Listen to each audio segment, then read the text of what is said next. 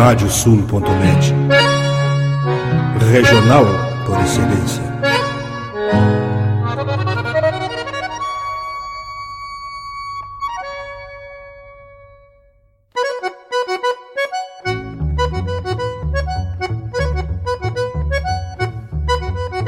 Está aberta a porteira, nem se preocupe em fechá-la. Recorra do plano à várzea, palmo a palmo da hacienda. Não há de curar bicheira, nem recrutar manada, porque se fez cimarrona e mais crioula. Radiosul.net para bebedouro das almas.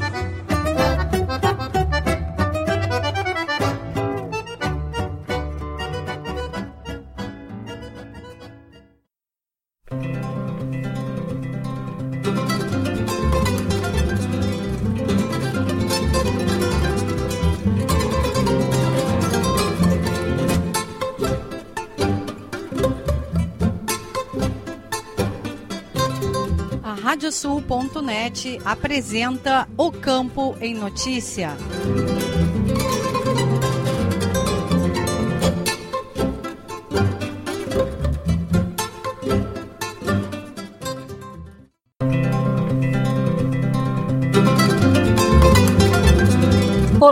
Eu sou Rejane Costa e estamos começando o programa O Campo em Notícia.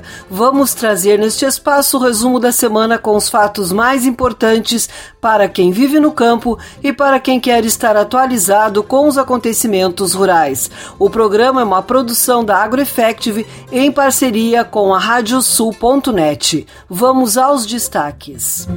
Música Cenário gera expectativa positiva de comercialização para o trigo gaúcho.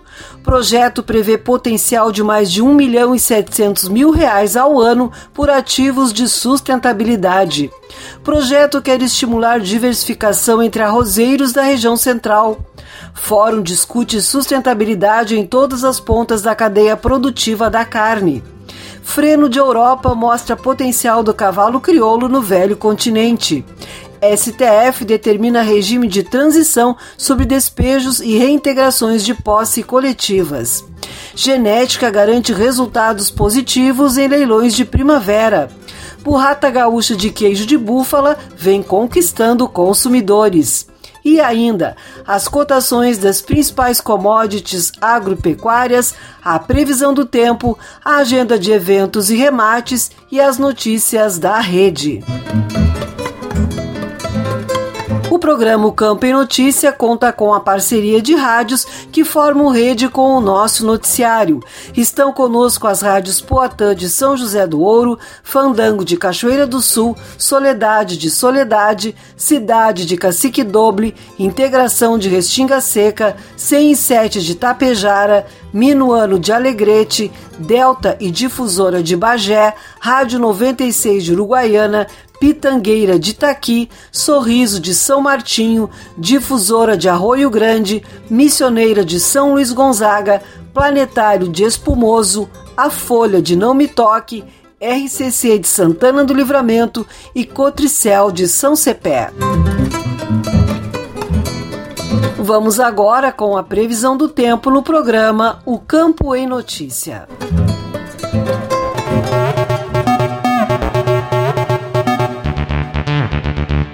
Nos próximos sete dias, a umidade e a chuva retornarão ao Rio Grande do Sul. Neste sábado, o ingresso de ar quente manterá a elevação das temperaturas em todo o estado.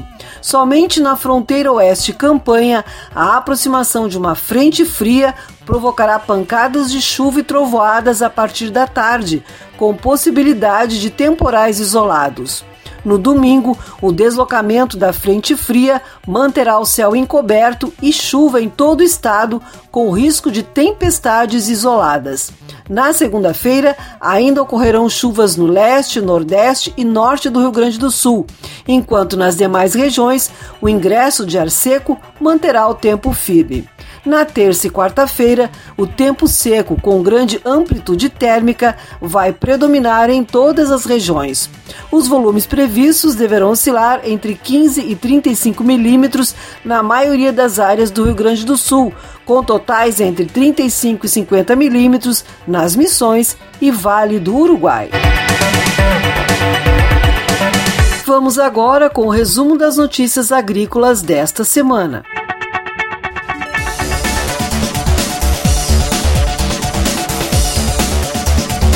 Cenário gera expectativa positiva de comercialização para o trigo gaúcho. Segundo a FECOAGro, produtor trabalhou para garantir produtividade e parte da safra deve ser destinada à exportação.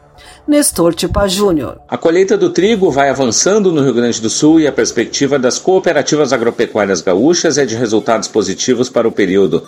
A avaliação é do presidente da Federação das Cooperativas Agropecuárias do Estado do Rio Grande do Sul, a FECOAGRO, Paulo Pires. O clima ajudou a manter uma boa produtividade nesta safra, segundo o dirigente.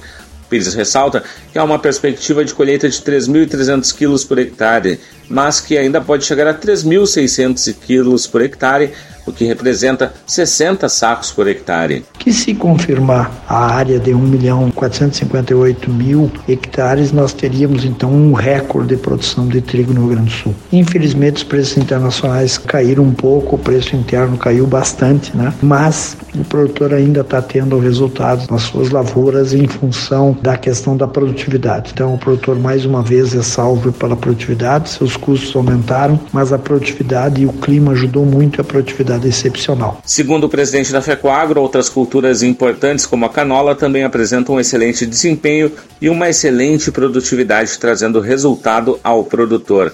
Ele diz que esses resultados não compensam as perdas da soja e de outras culturas de verão, mas que trazem uma expectativa e uma recompensa pela resiliência do produtor, que mesmo depois da maior seca do Rio Grande do Sul, acreditou e aumentou a área das culturas de inverno, principalmente do trigo. Sobre o mercado, Pires espera que a questão dos preços do trigo continue pelo menos no patamar que se encontra hoje para o produtor confirmar esta tendência. Diz que com a questão da guerra da Rússia e da Ucrânia, além de perdas nas safras do Paraná e da Argentina, das mais de 5 milhões de toneladas que o Rio Grande do Sul pode colher, se tem o principal via a comercialização, a exportação para o mundo. Para o Campo e Notícia, Nestor Tipa Júnior. Obrigada, Nestor. A cultura do trigo está em final de ciclo, com a maior parte das lavouras em maturação e pronta para a ceifa. Segundo o informativo conjuntural da Emater, após as chuvas do dia 31 de outubro, a colheita foi retomada a partir de 2 de novembro, quando a umidade nas espigas se aproximou do ponto ideal. O índice colhido alcançou 37% da área cultivada. As precipitações, apesar de retardar a operação, foram benéficas para a uniformização da maturação e para a finalização do enchimento de grãos. Além da elevada produtividade, o produto colhido apresenta alta qualidade, com elevado peso hectolitro comparativamente com as safras dos anos anteriores. As lavouras de soja em estabelecimento apresentam boa emergência, mas o hipocótilo está mais curto, provavelmente como reflexo das baixas temperaturas. No milho, a cultura segue em implantação. A evolução da operação foi lenta, atingindo apenas 2% no período devido ao escalonamento e à atenção dos produtores a outras culturas. A segunda estimativa para a safra de grãos em 2022-2023 indica um volume de produção de 313 milhões de toneladas, aumento de 15,5% se comparado com o resultado obtido no último ciclo, o que representa quase 42 milhões de toneladas a mais. O crescimento reflete uma estimativa de elevação na área plantada da soja. No geral, a área semeada no país deverá chegar a 76 milhões e 800 mil hectares, ante aos 74 milhões e meio de hectares cultivados na safra passada, conforme o levantamento divulgado pela Companhia Nacional de Abastecimento, a CONAB. Segundo o presidente da autarquia, Guilherme Ribeiro, esse acréscimo é explicado, entre outros fatores, pelo avanço em importantes estados produtores da agricultura em áreas de pastagens degradadas, ou ainda da opção pela oleaginosa em detrimento a outras culturas devido a melhor rentabilidade projeto quer estimular diversificação entre arrozeiros da região central. Federarroz participa de mobilização para implementar soja, milho e pastagens como alternativa aos produtores. Nestor Tipa Júnior. Um projeto está mobilizando os produtores de arroz da região central do Rio Grande do Sul com o objetivo de buscar alternativas para a rotação de culturas de forma a ampliar a rentabilidade dos arrozeiros. A Federação das Associações de Arrozeiros do Rio Grande do Sul, a Federarroz, esteve realizando recentemente agendas para reforçar a importância da iniciativa. O presidente da Federarroz, Alexandre Velho, explica o projeto. É um projeto de macro drenagem para implementar na região central soja, milho, pastagens, melhorar as condições para a cultura do arroz. Um importante projeto de busca de alternativas para a rotação de culturas na região central do estado. Foram realizadas agendas no município de Agudo, onde a Federarroz falou sobre a proposta com representantes das cooperativas Cooperagudo e Campal. Para o Campo e Notícia, Nestor Tipa Júnior. Obrigada, Nestor. A equipe organizadora do 10 Seminário Regional de Meliponicultura, composta pela Associação de Meliponicultores do Vale do Alto Taquari, a AMEVAT, Emater e Prefeitura Municipal de Forquetinha, informou que o evento, que deveria ocorrer nos dias 4 e 5 de novembro em Forquetinha foi transferido para os dias 25 e 26 do mesmo mês. A decisão se deve à obstrução em alguns pontos das estradas no estados do Paraná, Santa Catarina e Rio Grande do Sul, assim como a falta de abastecimento em postos de gasolina. O presidente da Mevat, Nelson Agnes, ressalta que a programação seguirá a mesma prevista inicialmente, com palestras, mais de 15 oficinas com base na atividade da meliponicultura, exposição de abelhas nativas e meliprodutos. O seminário ocorrerá a partir das nove da manhã no Parque Christoph Bauer, em Forquetinha. STF determina regime de transição sobre despejos e reintegrações de posse coletivas. De acordo com o especialista, decisão se aplica às decisões que estavam suspensas por força da pandemia. Nestor Tipa Júnior. O Supremo Tribunal Federal, STF, em julgamento concluído na última semana, determinou a adoção de um regime de transição para a retomada da execução de decisões de despejo e desocupações coletivas que haviam sido suspensas em razão da pandemia. Neste recente julgamento, o STF determinou que os tribunais de justiça dos estados e os tribunais regionais federais deverão instalar imediatamente comissões de conflitos fundiários que possam servir de apoio operacional aos juízes e, principalmente nesse primeiro momento, elaborar a estratégia de retomada da execução de decisões suspensas de maneira gradual e escalonada. Segundo o advogado Frederico Bus, da HBS Advogados, é importante destacar, contudo, que essa determinação do STF se aplica somente aos despejos e desocupações coletivas que haviam sido suspensas pelo próprio STF por conta da pandemia. Essa determinação do STF ela não se aplica, por exemplo, a ações de despejos e integrações de posse relativas a contratos agrários de arrendamento e parceria rural, pois estes litígios são derivados de negócios entre particulares e não envolvem situações coletivas. Do mesmo modo, nos casos de invasões coletivas que venham a ocorrer. Do mesmo modo, de acordo com o especialista, nos casos de invasões coletivas que eventualmente venham a ocorrer, o que não se espera, a decisão do STF não deverá ser aplicada. Nessas circunstâncias, cabe ao legítimo proprietário ou possuidor postular a defesa da posse com amparo na lei incidente, a qual assegura a manutenção ou a reintegração de posse, inclusive liminarmente, mediante a comprovação de determinados requisitos, tais como a posse anterior, a turbação ou esbulho praticado, na respectiva data de ocorrência. Bus reforça que, nos termos da lei vigente, somente nos litígios coletivos pela posse do imóvel e quando a invasão houver ocorrido há mais de um ano e dia, o juiz antes de apreciar o pedido de concessão de medida liminar, deverá designar a audiência de mediação. Para o Campo e Notícia, Nestor Tipa Júnior. Obrigada, Nestor, e chegou o momento de sabermos as cotações dos produtos agrícolas.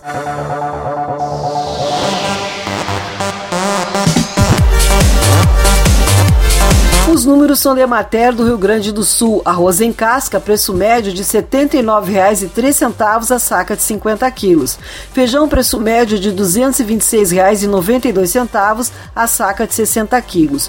Milho, preço médio de R$ 84,31 a saca de 60 quilos. Soja, preço médio de R$ 172,68 a saca de 60 quilos. Trigo, preço médio de R$ 92,26 a saca de 60 quilos. O programa Campo Notícia faz uma parada e retorna em seguida com mais informações.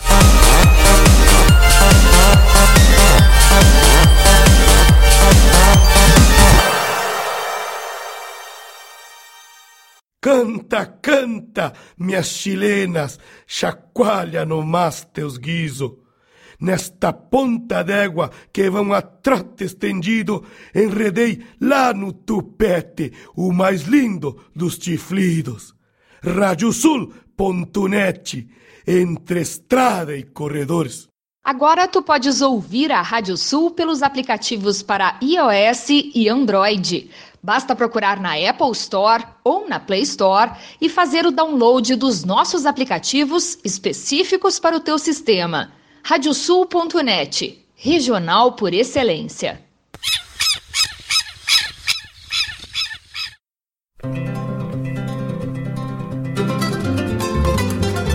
A Radiosul.net está apresentando o Campo em Notícia.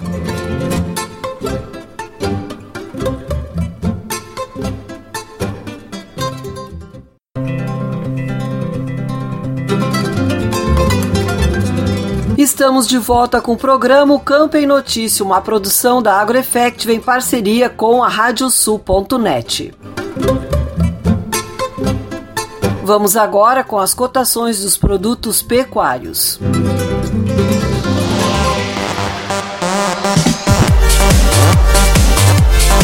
Os números são de Mater do Rio Grande do Sul. Boi para abate, preço médio de R$ 9,69 o quilo vivo. Búfalo, preço médio de R$ 8,14 o quilo vivo. Cordeiro para abate, preço médio de R$ 9,86 o quilo vivo. Suíno tipo carne, preço médio de R$ 5,88 o quilo vivo. E a vaca para abate, preço médio de R$ 8,32 o quilo vivo. Continuamos agora com as notícias que foram destaque na pecuária.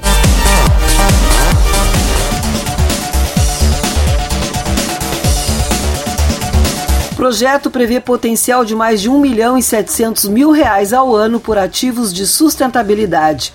Iniciativa da CIA, juntamente com o CIT 27 de Lavras do Sul, busca redução de emissões de carbono na pecuária e monetização aos produtores. Nestor Tipa Júnior. 16 propriedades integrantes do CIT 27 que congrega criatórios de Lavras do Sul, que somados chegam a 12 mil hectares, alcançaram um resultado de menos 1,35 toneladas de CO2 por hectare ao ano no balanço de emissões, enquanto a média de linha base variava em mais de 3,8 a 4,8 toneladas de CO2 por hectare ao ano, dependendo do sistema de produção. Este é o resultado do projeto piloto realizado pela CIA, Serviço de Inteligência em Agronegócios, juntamente com o CIT 27, apresentado durante o Universo Pecuária, que ocorre no município. O projeto contou com propriedades que realizam integração lavoura-pecuária, cria, recria, ciclo completo e genética, e tem por objetivo realizar o inventário de carbono em todas as propriedades envolvidas no CIT 27, além de estabelecer práticas que auxiliem a reduzir ainda mais a pegada de carbono nas propriedades. Além disso, pretende aplicar anualmente a calculadora para traçar a evolução do balanço de carbono nos sistemas produtivos e projetar a monetização dos ativos de sustentabilidade das propriedades. O potencial de remuneração aos produtores do CIT é de mais de 1 milhão e 770 mil reais ao ano. Para o diretor de negócios e sustentabilidade da CIA, Davi Teixeira, as 16 fazendas participantes do projeto já têm um conjunto de boas práticas que são mitigadoras do impacto ambiental sendo implementadas e já apresentam um primeiro resultado muito favorável à geração dos créditos de carbono. E como elas já têm um conjunto de boas práticas, práticas mitigadoras do impacto ambiental sendo implementados, elas já apresentam um primeiro resultado muito favorável à geração dos créditos de carbono. E a partir daqui a gente vai lutar pela estruturação de um projeto e de um mercado para esses produtores para que eles possam agregar agregar, além da sua rentabilidade da produção agropecuária, uma outra renda deste mercado verde que vem por aí, que é o pagamento por serviços ambientais e ecossistêmicos prestados ao meio ambiente. O diretor da Agrocarbono e Head de Agro da Future Carbon, Sávio Sardinha, que também participou da apresentação, disse que a iniciativa se prevaleceu em desenvolver uma calculadora adaptada às condições do Pampa Gaúcho no manejo das pastagens, prioritariamente para o gado de corte. Acrescentou ainda que já se pode perceber uma remuneração estimada entre 150 e 230 reais por hectare ao ano. Para a presidente do CIT 27, Ana Medora Brasil de Souza Mena Barreto, a ideia é fazer com que este projeto se torne efetivo e que os produtores tenham uma moeda verde que caia no bolso e que possam fortalecer a renda do produtor. Para o Campo e Notícia, Nestor Tipa Júnior. Obrigada, Nestor. Realizado durante o Universo Pecuário em Lavras do Sul, o Fórum da Sustentabilidade da Carne Bovina, organizado pelo Instituto Desenvolve Pecuária, reuniu todas as pontas da cadeia produtiva. O público presente conferiu a visão dos produtores, da indústria e do consumidor, além de conhecer o caso feito na produção pecuária do Pantanal gestora da fazenda Pulquéria de São Cepé, Fernando Costa Biber, falou sobre a origem da família ligada ao comércio e como isso interferiu no negócio e no relacionamento com os clientes. O presidente do Cicadergs, Ladislau Bois, destacou que, assim como produtores, a indústria precisa saber o que fazer para sobreviver diante da baixa demanda de consumo da carne e da perda de poder aquisitivo da população, que afeta diretamente o consumo da proteína. Já Roberto Gresselé, da Prado Consultoria, apresentou um cenário que culmina no que deve ser o mercado da carne daqui para frente. A primeira edição do Universo Pecuário em Lavras do Sul gerou 55 milhões e 300 mil reais em negócios. A venda de máquinas implementos agrícolas tecnologia, serviços e custeio pecuária respondeu pela maior parte do faturamento, com 45 milhões de reais. Já a comercialização de 4.147 animais, entre bovinos e ovinos, nos três remates do universo pecuária, movimentou 10 milhões e 200 mil reais. As vendas do pavilhão da agricultura familiar da feira, focada em pecuária sustentável, também agradaram a organização. O faturamento das 20 bancas de várias regiões do estado ficou em R$ 92.500. Os organizadores estimaram uma média geral diária de 2.200 pessoas. A feira contou com a participação de 72 expositores, entre fabricantes de máquinas e implementos agrícolas e equipamentos para pecuária e irrigação, bancos, cooperativas, startups, fabricantes de móveis rústicos e serviços.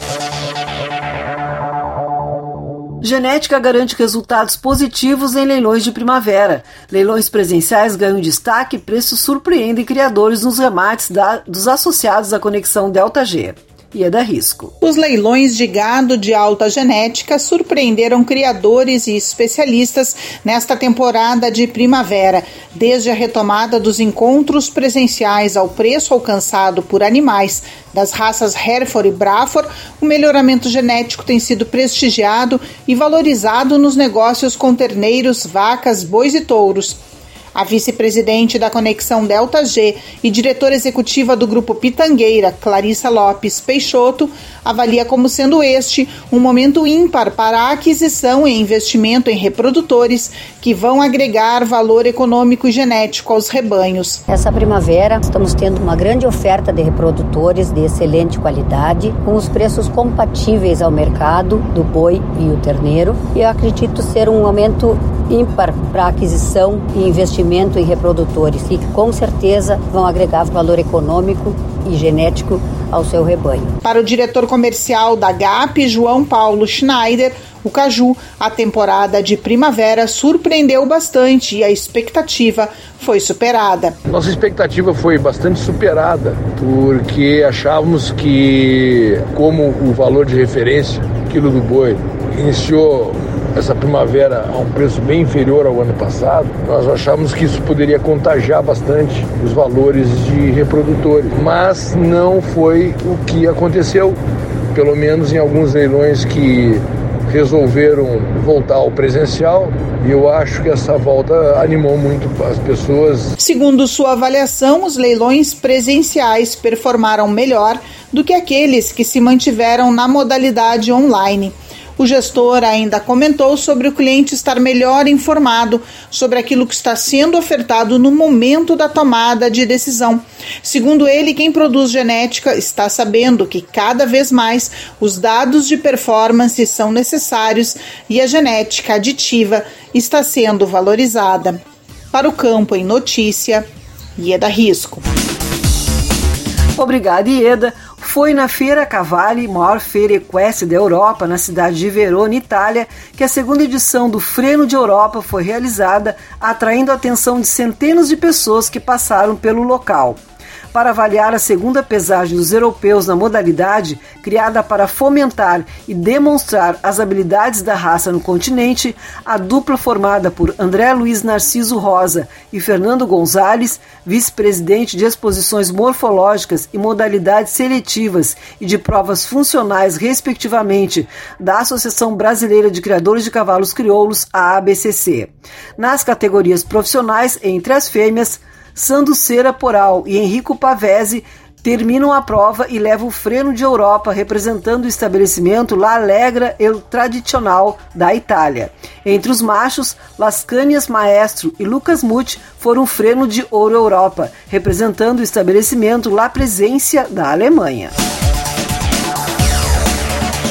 Burrata gaúcha de queijo de búfalo vem conquistando consumidores. Laticínio relata a aceitação do produto e projeta crescimento entre 30% e 40% de vendas no verão. Nestor Tipa Júnior. Apresentada ao público na última Expo Inter, a primeira burrata de queijo de búfala produzida no Rio Grande do Sul vem caindo no gosto do consumidor e recebendo elogios.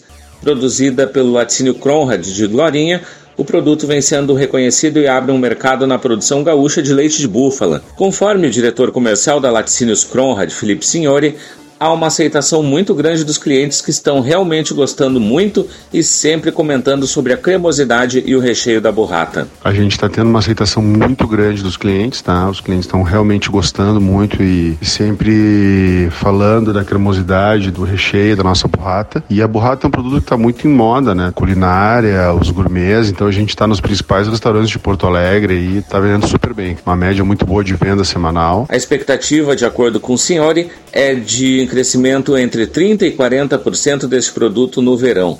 Segundo a presidente da Associação Sulina dos Criadores de Búfalos, a Scribu Desiree Meller, o leite de búfala representa 15% da produção mundial. E no Brasil, os principais produtores são os estados de São Paulo, Pará e Minas Gerais. Desde 2000, quando a ABCB criou o selo de pureza, que é um selo que comprova que aquele queijo é feito com leite 100% de búfala. Esses laticínios que participam desse selo de pureza, eles tiveram um crescimento de 549%. E nesse mesmo período, a Embrapa, gado leiteiro, relata um crescimento de 57% no leite bovino. Além disso, conforme Desirê, é comprovado que o leite de búfala tem a beta-caseína A2A2, que não desencadeia reações inflamatórias no organismo que provoca a má digestão. Possui vitamina A prontamente disponível e possui o dobro da partícula de ácido linoleico conjugado, CLA, que é uma substância anticancerígena, além de ter mais proteína, minerais e menos colesterol. Para o Campo Notícia, Nestor Tipa Júnior. Obrigada, Nestor. Vamos conferir agora as agendas de eventos e remates.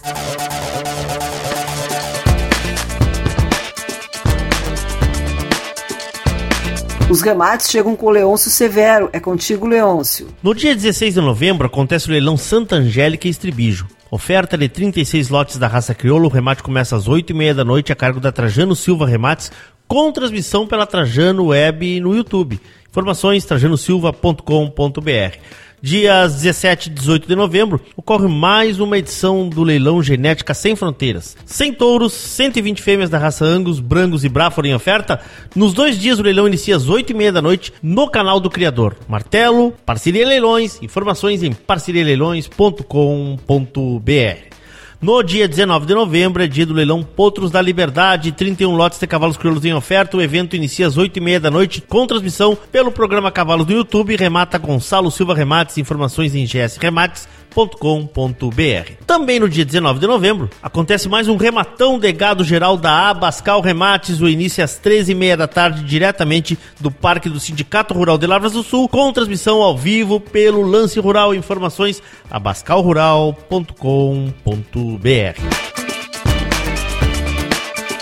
Obrigada, Leôncio. E a agenda de eventos chega agora com Vitória Pimentel. Tudo bem, Vitória? Olá, Regiane. Estão abertas as inscrições para o 37º Encontro Estadual de Professores, que será realizado no Blue Open Hotel, em Erechim. As instalações do empreendimento receberão os participantes do evento entre os dias 23 e 25 de novembro. O evento é promovido pela AGEPTEA. Informações e programação em agepteia.org.br. Para o programa O Campo em Notícia, Vitória Pimentel. Obrigada, Vitória. O programa Campo em Notícia vai para mais um intervalo e retorna em seguida.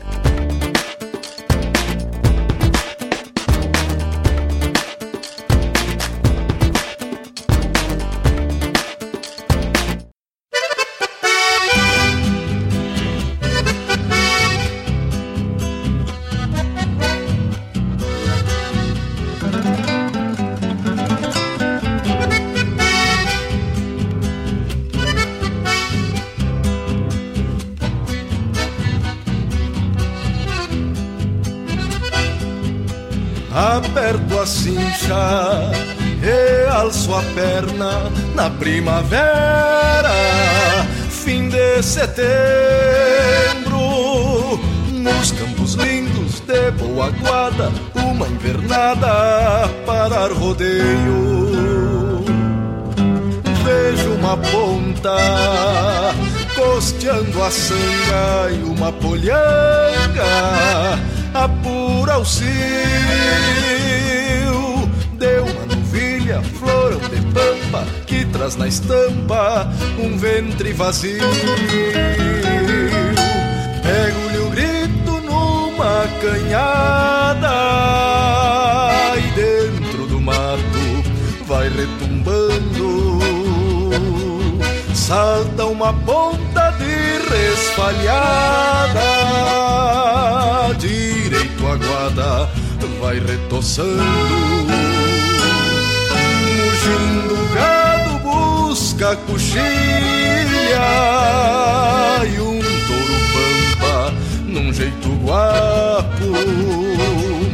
Ritual de campo que se alvorota, costeando a grota, sente o olfato.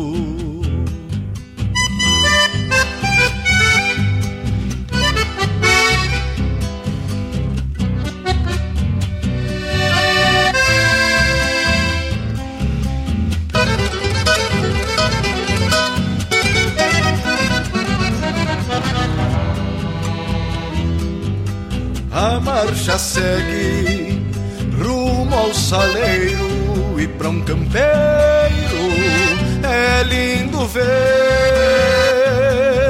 o sol saindo e um vento quente que toma frente no amanhecer. Somente a estância cintorena retrata a cena rudimentar rodeio com a ciência e não muda a essência do natural. Cincho avanço tempo antigo pelos rodeios das entoradas, da para, colhe, aparta um lote que segue ao trote pra outra invernada. Cincho avança o tempo antigo pelos das entoradas. Apara, colhe, aparta um lote que segue ao trote pra outra invernada. Que segue ao trote pra outra invernada.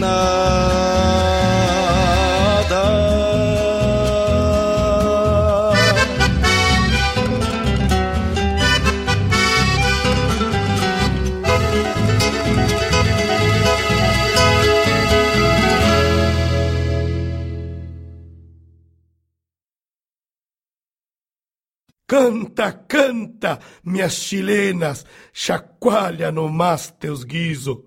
Nesta ponta d'égua que vão a trote estendido, enredei lá no tupete o mais lindo dos chiflidos. Radiosul.net, entre estrada e corredores.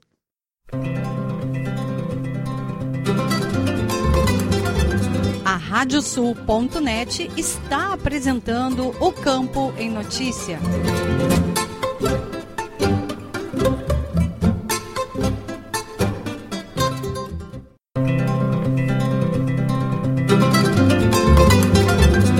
Estamos de volta com o programa o Campo em Notícia, uma produção da AgroEffect em parceria com a Radiosul.net.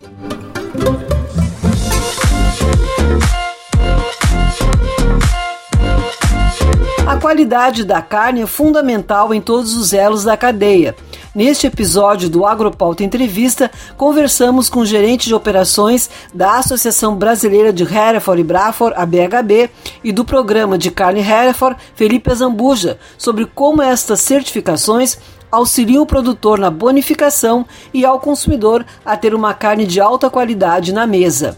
Vamos conferir um trecho da entrevista feita por Nestor Tipa Júnior. Hoje o nosso assunto vai ser carne certificada e a gente traz aqui como convidado o gerente da carne do programa de carne certificada Hereford, Felipe Azambuja, também gerente de operações da Associação Brasileira de Hereford e Braford. Felipe, prazer tê-lo conosco aqui.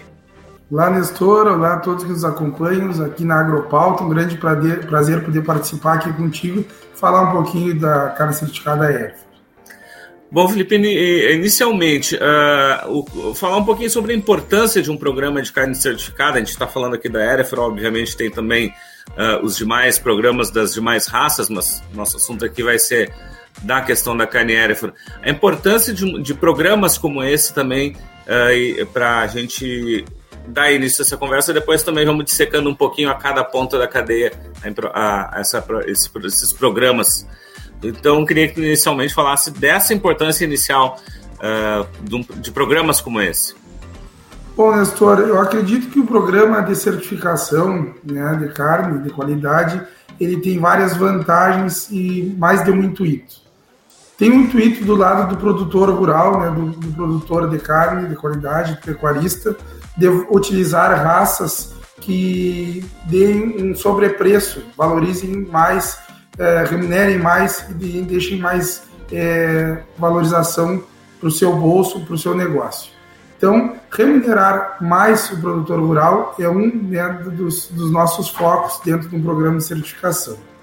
Obviamente, é, produzir um produto de qualidade, a indústria visa isso, né? Ter um produto de qualidade para botar na gôndola e agregar valor também no seu produto carne. E terceiro ponto é o consumidor. O consumidor ele ter a garantia de estar consumindo um produto, né, com valorização, é, com, com rastreabilidade, né, é, além de estar adquirindo um produto na gôndola que tenha todo o acompanhamento da associação de raça que está à frente, é, ele tem a, a, qualidade, a garantia de qualidade. Né? Então, ele tem rastreabilidade e garantia de qualidade porque está adquirindo naquele momento é, um, um, produto com certificação. No nosso caso aqui da Hereford Bravo, um produto com certificação de animais jovens, animais com qualidade de carne, acabamento de gordura, idade.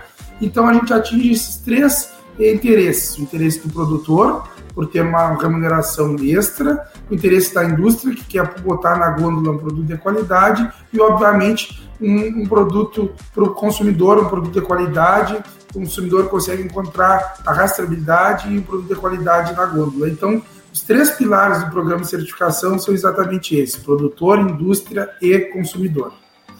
Bom, falando desse primeiro pilar, que é o produtor, né, que é o que, uh, o que, se, que a associação trabalha muito mais forte nesse sentido.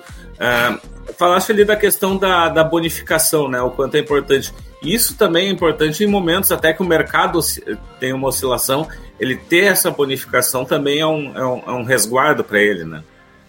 Com certeza, Nestor. Assim, na verdade, a qualquer momento esse sobrepreço, essa bonificação, essa valorização extra é importante.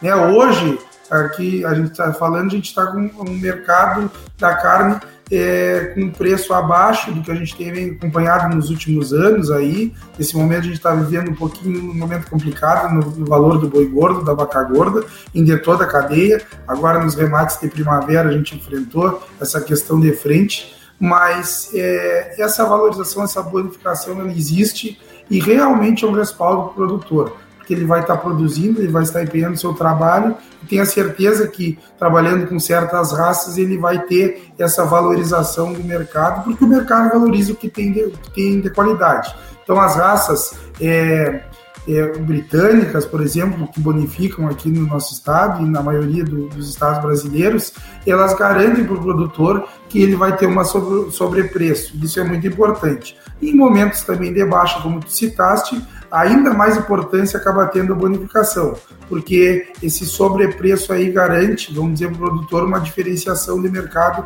muito importante. E para o frigorífico, bom, esse é o primeiro pilar que comentou, né? Então, com certeza, o produtor está um pouco mais resguardado devido a essa valorização que o mercado reconhece. É, o produtor produz e o mercado, tanto a indústria como o mercado consumidor, já reconhece esse valor, esse produto com valor agregado. Obrigada, Nestor. A íntegra da entrevista você confere no Agropauto Web TV, o nosso canal no YouTube vamos trazer o giro de notícias pelas rádios parceiras do programa O Campo em Notícia.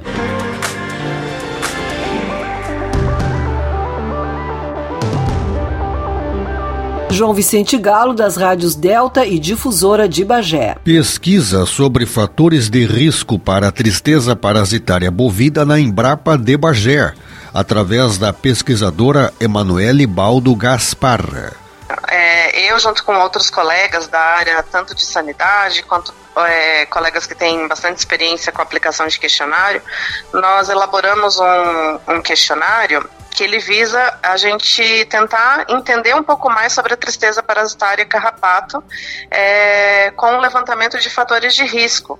Na verdade, é um questionário que vai nos passar é, a percepção do produtor rural e do técnico responsável né, por animais com relação a esse problema do carrapato e tristeza parasitária bovina. Uhum. Então, é, eu até faço um convite aí a todos os ouvintes, né? Quem puder entrar tem o link no site da página do CPP Sul, da, da Embrapa Pecuária Sul. Quem puder entrar ali na, na página principal e responder esse questionário, é, nos ajuda bastante. Nos ajuda porque quanto maior o número de respostas, é, mais a confiabilidade dos resultados. De Bagé, especial para o Campo e Notícia, falou João Vicente Galo. Rafael da Silveira Rosa, da Rádio Integração de Restinga Seca. Em Restinga Seca, na região centro do estado, o Sindicato dos Trabalhadores Rurais, em parceria com a Cooperativa Campal, preocupados em manter a sucessão familiar no campo, realizaram uma tarde de campo com experimentos com um grupo de jovens estudantes do meio rural, como destaca o presidente do sindicato, José Solon da Silva estudem, se preparem para ficar no campo. O ficar no campo o dos pais de vocês foi a enxada, a pá, o machado, o boi, o cavalo. Isso já faz um bom tempo que mudou, eles também já mudaram, já estão com um tipo de equipamento. Logo, logo virá outros equipamentos com a tecnologia bem mais avançada que vocês terão que estudar para se preparar para esses momentos. Estudem, se querem ficar no campo, estudem para se preparar. Enfim, isso aí despertou uma curiosidade, então preparo de solo, como identificar uma doença, como identificar um, um solo degradado, enfim, tem a análise, tem manejos. Em especial para o Campo Notícias da Rádio Integração de Restinga Seca 98,5 FM, Rafael da Silveira Rosa. Kiwana Rocha, da Rádio Soledade. O destaque para a colheita dos cereais de inverno, mais precisamente com o foco na colheita do trigo, no município de Vitor Greff, o agricultor Martin Grau iniciou a colheita do trigo nesta semana e está com boas expectativas da safra. Ouça o relato do agricultor referente à colheita do trigo. A expectativa é muito boa, a cultura se estabeleceu muito bem e a qualidade do trigo também está muito boa e o clima vem colaborando aí para a gente fazer a colheita, né? Grau ressalta qual os manejos adequados para ter uma boa colheita. Manejo de pragas, correção de solo e adubação, fertilidade, né? Perfil de solo. E a gente fez uma a do nosso sistema de adubação é a lanço, né, na nossa propriedade há vários anos já, né? Então a gente trabalhou com uma com uma adubação pré-plantio aí posterior uma adubação de, de nitrogênio, né? É, logo no início da cultura, os manejos normais aí para o controle de azevém e fungicida. Né? A expectativa com a cultura é muito boa, né? A gente sempre quer colher mais e melhor, né? Precisamos porque o custo é muito alto, né? Então, se a gente conseguir fechar uma média aí de 80, 90 sacos por hectare aí, vai ser muito bom para esse ano. Em especial para o Campo em Notícia da Rádio Soledade 104.5, Kiwana Rocha. Agradecemos aos colegas das rádios parceiras pelas informações. O programa Campo em Notícia vai para mais um intervalo e retorna em seguida.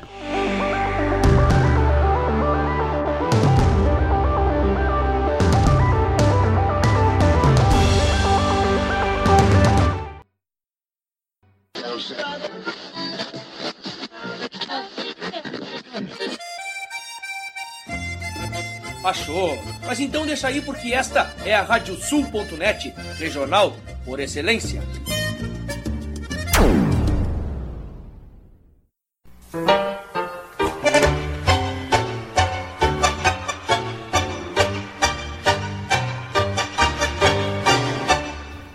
E para os ouvintes da Radiosul.net, aqui Fábio Verardi, te convidando para quinta-feira, às 10 da noite, para curtir o programa Tangos. Curiosidades, colunas especiais e, claro, né, o melhor do tango mundial de todos os tempos, com a parceria aqui e a companhia de muitos e muitos ouvintes que são apaixonados por esse ritmo. Tangos, quinta-feira, 10 da noite e reprise no domingo, às 8 da noite, comigo, Fábio Verardi.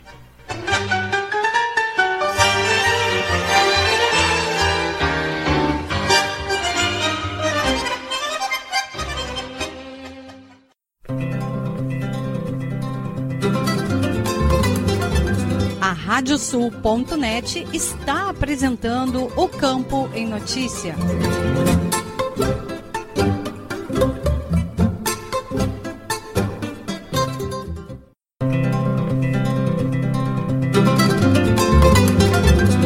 Estamos de volta com o programa o Campo em Notícia, uma produção da AgroEffective em parceria com a Radiosul.net.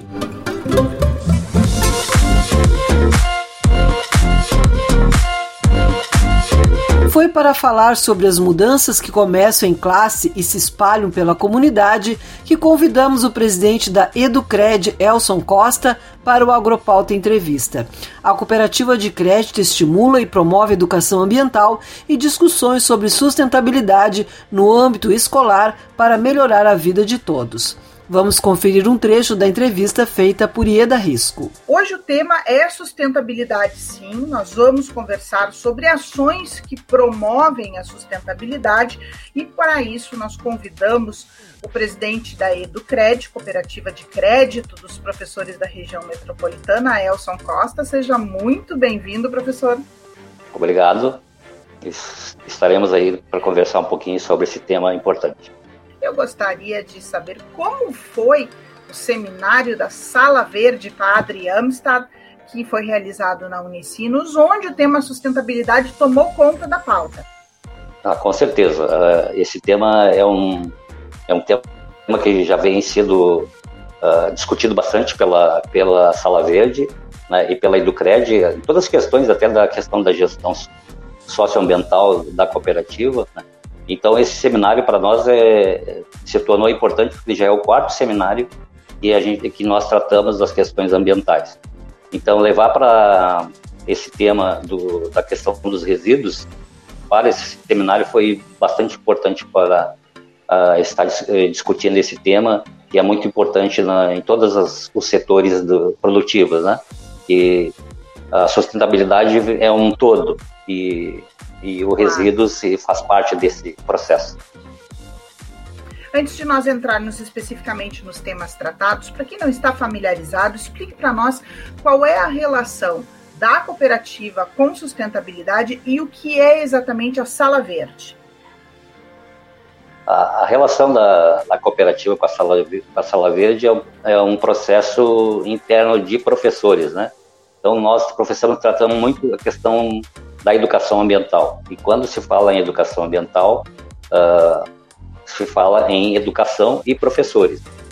E como a cooperativa é de professores, nós trouxemos esse tema para ser tratado na cooperativa uh, de forma de gestão ambiental, né, que é um, é um processo interno da cooperativa de tratar as questões ambientais como assunto fundamental, não só a questão do crédito, mas sim todas as outras formas de, de gestão. E a ambiental é, é o nosso, nosso, vou dizer assim, o nosso uh, sonho de, de sustentabilidade. Né? Então a cooperativa criou a Sala Verde em 2018, que é uma sala, uh, na realidade ela é uma sala que nós temos aqui na cooperativa, mas ela é mais itinerante, porque uhum. o, o nosso nosso objetivo é levar para as comunidades escolares, então, esse sistema. Vocês discutem a sustentabilidade e neste seminário a questão primordial foi o tratamento dos resíduos sólidos. É um projeto de escola uh, livre do lixo, pode-se dizer assim, ou uma escola que consegue trabalhar o seu lixo a ponto de devolver para a natureza o mínimo possível? Isso, acho que tratar a questão do saneamento básico, né? Nós começamos pelo saneamento básico que entra os quatro eixos, que são a água, o esgoto, os resíduos e a drenagem urbana, que são fundamentais. Então, tratar saneamento na escola é, é assim, é, é assunto é, cotidiano, né? Tem que ser diário. E a questão dos resíduos também, porque nós, nas escolas, ou qualquer outro setor, nós produzimos nossos resíduos. Então, tirar aquela, aquela metodologia que é lixo, né? Nós não produzimos lixo, nós produzimos é, na realidade, são resíduos. E esses resíduos vêm de matéria-prima que, que sai do, do meio ambiente, né? E essa matéria-prima, ela, ela não pode ser simplesmente descartada e, ela, é, hoje ela tem uma, uma função primordial no sistema de produtivo, né? Porque ela retorna para o sistema de forma que a matéria-prima então consiga ser uh, reutilizada, reusada e e reduzir os, o consumo dos recursos naturais. E são temas que são muito interessantes de trabalhar com as crianças, porque eu recordo da minha época de escola em que para nós não era uh, fundamental economizar, por exemplo, uma folha de caderno, exceto se o pai e a mãe puxassem a orelha por causa dos gastos.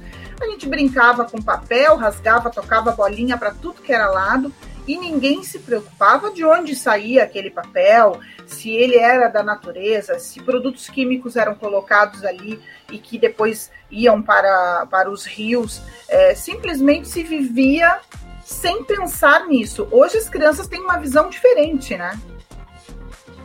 Sim, uh, nós tínhamos um nós tínhamos um sonho quando criança, né? O sonho das, das bolinhas de papel, dos, dos aviãozinhos de papel e e os, os, como é que é, as cartinhas de papel.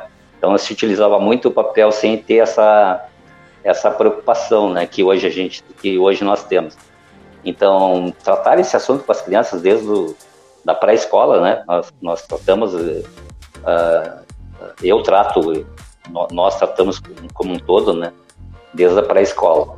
Então lá com, com alunos de quatro anos, cinco anos já estão a gente está falando em economia de de água, de, de papéis, né, economia de, de todo o recurso que se utilizava na escola, para eles entenderem né, que, que não é só a gente gostar de alguma coisa para desperdiçar. Então, os papéis hoje, e a gente começa, começa uh, instigando eles de onde a, os papéis, né? E aí a gente fala que é da árvore, mas como vem da árvore, né? Para as crianças menores. E aí a gente vai, vai tendo esse entendimento depois nas séries uh, depois mais, uh, mais adiantadas. E o que eu acho interessante na infância, né, na cabecinha das crianças, é que eles são uma esponja, absorvem tudo, mas de, em determinado momento eles começam a colocar aquilo para fora e vem para cima de nós, né, dos pais cobrando, olha, é, não pode isso, tem que separar o lixo, fecha a torneira. Extremamente mais responsáveis do que nós. E aí o papel do professor é extremamente fundamental, né? Sim, o professor tem esse papel, né, de estar tá sempre instigando, que eh, nós falamos que, que ser humano a gente é, cotidianamente tem que estar falando com o que, que deve ser feito, né? porque às vezes não é que a gente esqueça, né? a gente não esquece, a gente simplesmente uh, vai passando e a gente deixa, né? as crianças não. A criança, no momento que tu passa para eles as, as alternativas de como utilizar bem todos os recursos naturais, eles acabam nos cobrando, né? Ah, se o professor deixa o giz uh, fora do lugar ou, ou joga um papel fora do lugar, eles, eles passam, como tu falaste, eles absorvem bem rapidamente isso e passam a nos cobrar. E isso é importante porque eles, eles conseguem, quando tu dá as alternativas de separação dos resíduos, eles vão lá e fazem corretamente e começam a te cobrar que tu faça também, ou em casa, né, ou na residência com os pais, uhum. ou nas comunidades que eles estão. Por falar em comunidades, Educred tem sempre um trabalho muito forte voltado à comunidade escolar. Como vocês têm abraçado a comunidade justamente nestas questões de sustentabilidade, professor? Nós temos um papel importante quanto à cooperativa, né? Cooperativismo, então a gente abraçar um pouco as nossas comunidades ou, escolares ou próximas da nós, né?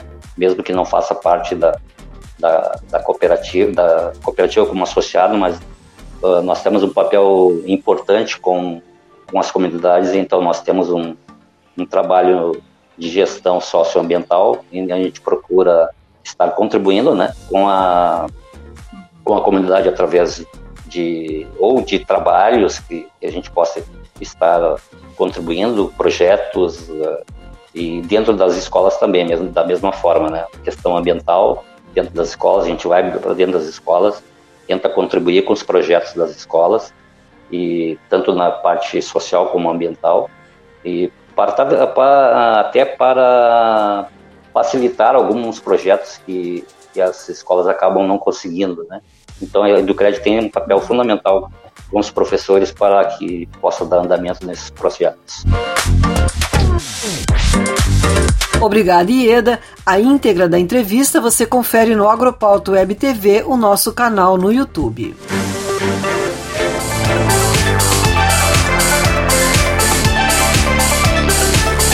Nesta semana, o Agropauta Entrevista fala na segunda-feira com o diretor comercial da GAP Genética, João Paulo Schneider, o Caju, já na quinta-feira será a vez do diretor executivo da FECOAGRO, Sérgio Feltraco. As estreias das entrevistas ocorrem sempre às sete da noite. E deixo aqui o convite para que sigam as nossas redes sociais. No YouTube, endereço é youtube.com.br Se inscreva no canal, ative as notificações clicando no sininho e deixe seu like nos vídeos. No Spotify, procure por AgroEffective e siga o podcast. E no Instagram, também procure por agroef com dois Fs, repetindo agroeff. Nos sigam também no LinkedIn, Twitter e Facebook. E fiquem por dentro da nossa programação e notícias a melhor notícia acontece aqui. O programa de hoje fica por aqui. A produção do Campo em Notícia da AgroEffect vem em parceria com a Radiosul.net. Desejamos a todos um ótimo final de semana.